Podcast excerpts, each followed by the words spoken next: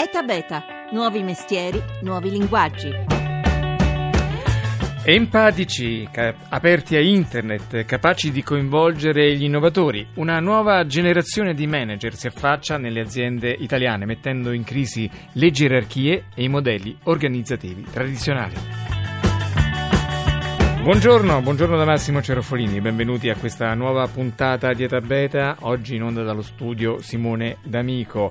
335-699-2949 per SMS e WhatsApp, ETA-BETA Radio 1 per Facebook e per Twitter.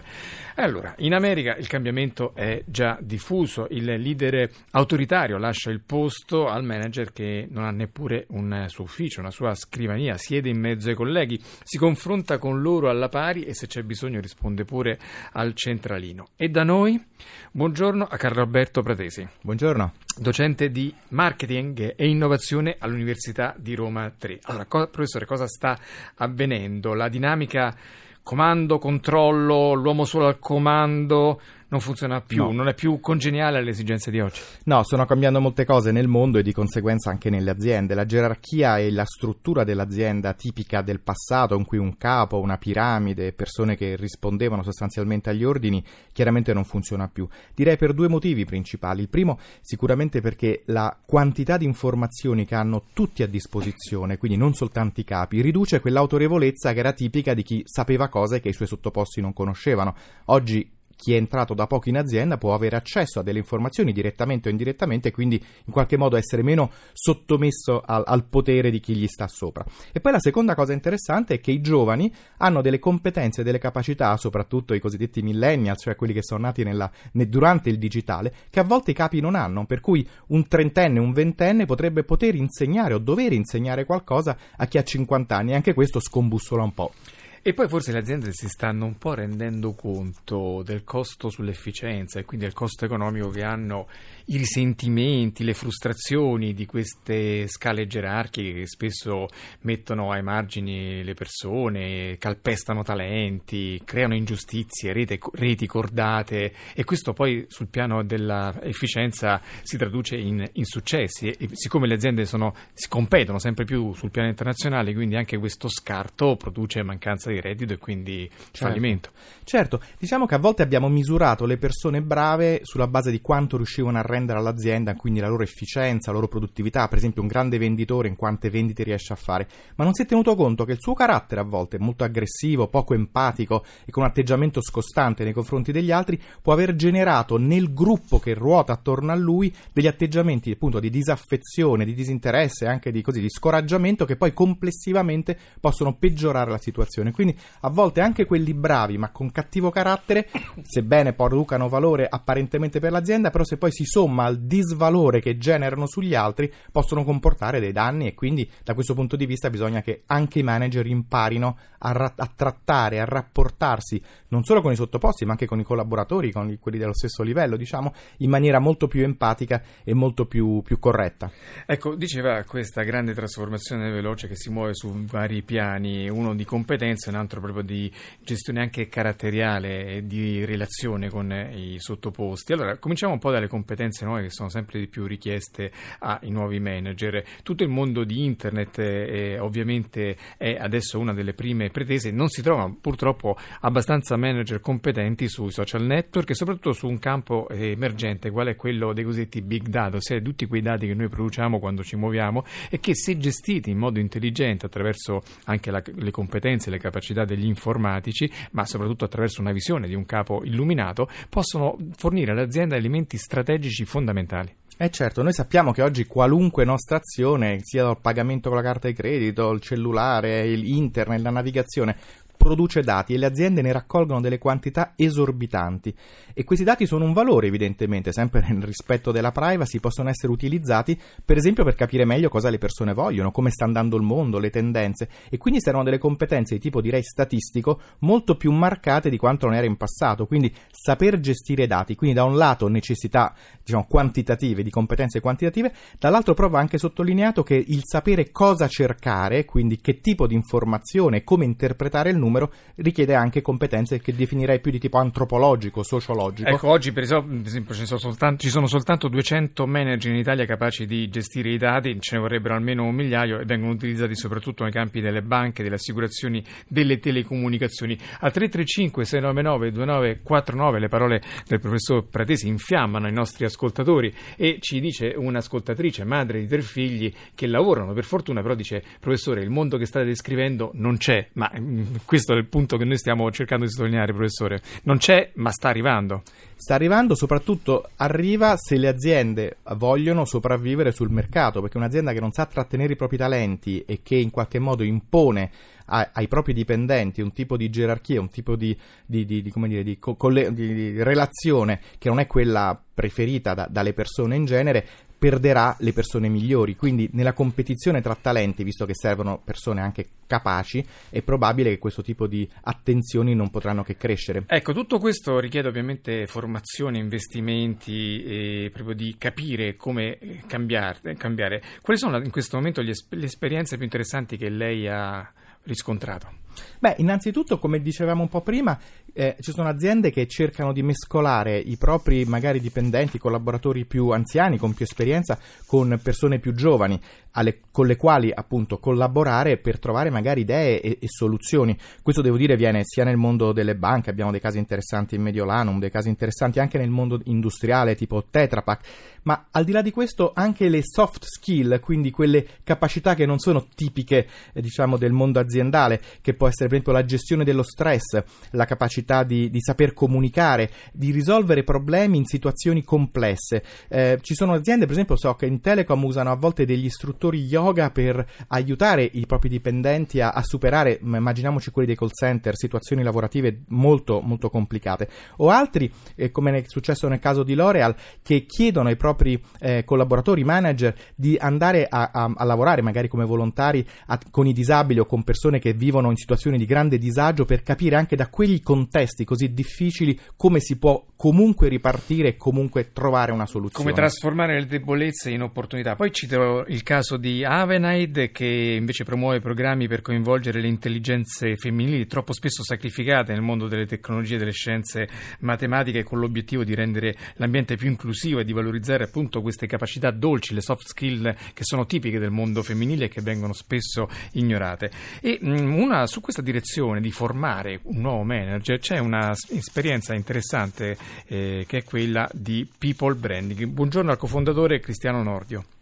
Buongiorno a voi, buongiorno. Allora, ascoltato quello che ha detto il professor Pratesi, voi insomma state cercando di portare soprattutto le piccole aziende, perché magari le grandi aziende si possono permettere grossi investimenti con i migliori istruttori del mondo, ma voi portate questi valori di cui parla il professor Pratesi all'interno delle piccole aziende attraverso cosa? Il gioco, attraverso delle scatole con cui create delle simulazioni per poter proprio portare i responsabili di un'azienda a cambiare il loro atteggiamento, il loro rapporto con i loro sottoposti. Ci dica un po'.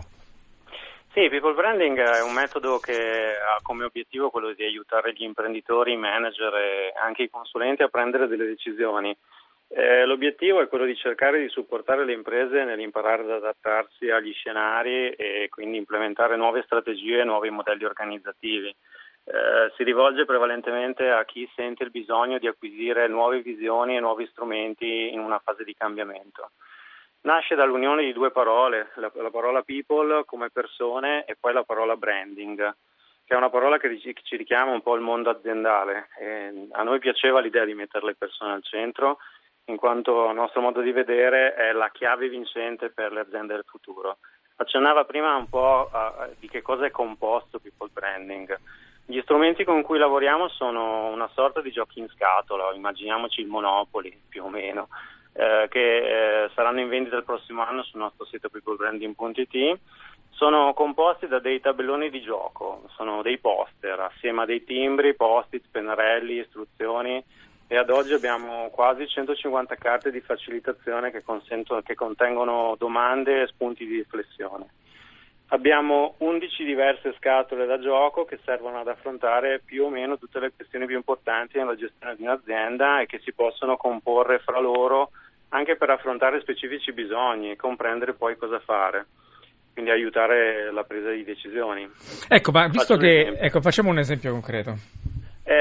Può essere che un'azienda voglia comprendere cosa proporre ai nuovi clienti. People Branding parte da una scatola, che è una scatola che serve per studiare il cliente, i suoi bisogni e la sua visione del mondo, per poi con altre due scatole di gioco, con altri due giochi, cercare di ricostruire come se fosse una storia la sua esperienza d'acquisto e proprio attorno a questa poi andare a costruire un'offerta di prodotti e servizi che ne vadano a massimizzare il valore. Questo è un po' il... Senta, qui al 335-699-2949 lo stupore degli ascoltatori è molto alto rispetto a quello che dice il professor Pratesi e quello anche che dice lei, Cristiano Nordio, perché sembra che parliamo di qualcosa che poi le persone non riscontrano. Professore, è un dato reale? Anzi, per fare girare questa domanda a Cristiano Nordio, che la tocca sul campo con gli imprenditori del Nord Italia. È un dato reale che c'è una grande resistenza nel mondo dell'imprenditoria, dei dirigenti, dei manager, a accettare, a arrendersi al fatto che in America e soprattutto di fronte ai nuovi modelli della globalizzazione, questo passaggio dall'uomo solo al comando, all'uomo che invece sa relazionarsi, che sa gestire i conflitti, che sa ascoltare i propri dipendenti, che li sa valorizzare, è un fatto di sopravvivenza dell'azienda. Sì, c'è una resistenza, però è anche vero che c'è un tessuto di imprese, di piccole e medie imprese, almeno quelle che trattiamo noi, che comincia ad affacciarsi a questo tipo di tematiche. Sono imprenditori e manager che in qualche modo hanno capito l'importanza di rompere le gerarchie e cercare di coinvolgere i dipendenti nella creazione dei processi decisionali. Questi manager e questi imprenditori hanno capito che ogni decisione nata assieme attraverso il gioco e il confronto è una decisione che funziona già di per sé, sin da subito, perché nasce dal basso e spesso è già condivisa. Ecco, nasce dal basso ha toccato un punto centrale, professor Carlo Alberto Pratesi. Le aziende americane come Google o tante altre lasciano proprio degli spazi in percentuale sull'orario di lavoro liberi alla fantasia dei loro dipendenti. Forse anche il centralinista ha diritto a avere il 10%, il 15% del suo tempo per proporre idee, e queste idee poi vengono, come dire, valorizzate, vengono poi fatte salire fino ai piani più alti e poi magari tradotti in decisioni. Certo, questo non soltanto per motivare i collaboratori e sapere che non devono soltanto fare la funzione per la quale sono stati assunti, ma in qualche modo gli viene richiesta anche della creatività. La prima azienda credo a fare qualcosa del genere è stata la 3M, che produce tantissimi prodotti e tantissimi brevetti, e ha scoperto proprio con la sperimentazione che le persone che lavorano in azienda, magari con ruoli in amministrazione, in logistica, quindi non necessariamente sullo sviluppo di prodotti o di idee, possono avere idee molto interessanti. L'importante chiedergliele, soprattutto non penalizzarle quando sbagliano. Addirittura c'è un interessante progetto di Enel che premia coloro che fanno gli errori maggiori e li comunicano e li raccontano, perché da noi c'è un po' questo atteggiamento punitivo nei confronti di chi fa qualcosa che non ha funzionato. Invece tentare a costo di sbagliare è sempre il modo migliore per innovare. Viva gli errori, viva chi sbaglia. Peraltro diceva lei, il post-it nacque così, esatto. No? Per un errore di un dipendente che voleva fare una colla, l'ha fatta male, poco efficiente, poi ha capito che lì c'era una grande invenzione, e questo apre anche un'altra necessità dei capi, quella di saper valorizzare quello che si chiama il pensiero laterale, quello fuori dagli schemi, quelli che prendono un errore e lo trasformano in un'occasione di successo. Quello è fondamentale. Devo dire però queste cose ancora una volta non si fanno mai da soli, c'è sempre un team dietro, quindi un'altra cosa che le aziende devono insegnare e favorire tra i loro collaboratori è lavorare in gruppo, soprattutto tra competenze multidisciplinari, cioè se io sono un ingegnere specializzato nel fare il packaging, è bene che lavoro con uno magari che si occupa di legale, che mi sa dire quali etichette possono essere messe o no, o un altro che si occupa di logistica o di marketing. Ecco, sapere che le soluzioni migliori avvengono quando si collabora proveniendo da campi diversi. Ovviamente tutto questo richiede anche un cambio dell'architettura di posti di lavoro, che devono essere strutturati in spazi aperti dove la comunicazione è rapida. Bisogna assecondare il benessere aziendale dei lavoratori, quindi produrgli anche ambienti favorevoli con momenti di relax, però soprattutto apre la possibilità che le aziende si appoggino a quel mondo iperattivo che è quello delle start-up, delle giovani aziende innovative. Cosa sta avvenendo qua? Sì, c'è un tema, il termine giusto si chiama open innovation, cioè la innovazione aperta, cioè la possibilità per le aziende di non dover necessariamente cercare solo al proprio interno idee, soluzioni, prodotti, ma anche andare a vedere quello che già viene spontaneamente all'esterno, appunto nel mondo delle start-up.